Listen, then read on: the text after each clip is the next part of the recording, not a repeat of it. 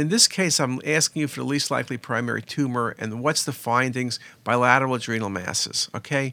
And it's interesting, the left adrenal is enhancing and the tumor actually extended into the left renal vein. But what could this be? Well, we always say melanoma gives you bilateral adrenal metastasis, so that's not the least likely. And we know lung cancer commonly gives, non-small cell lung cancer commonly gives metastasis to the adrenal. Bilateral is not that uncommon, so that's not the answer.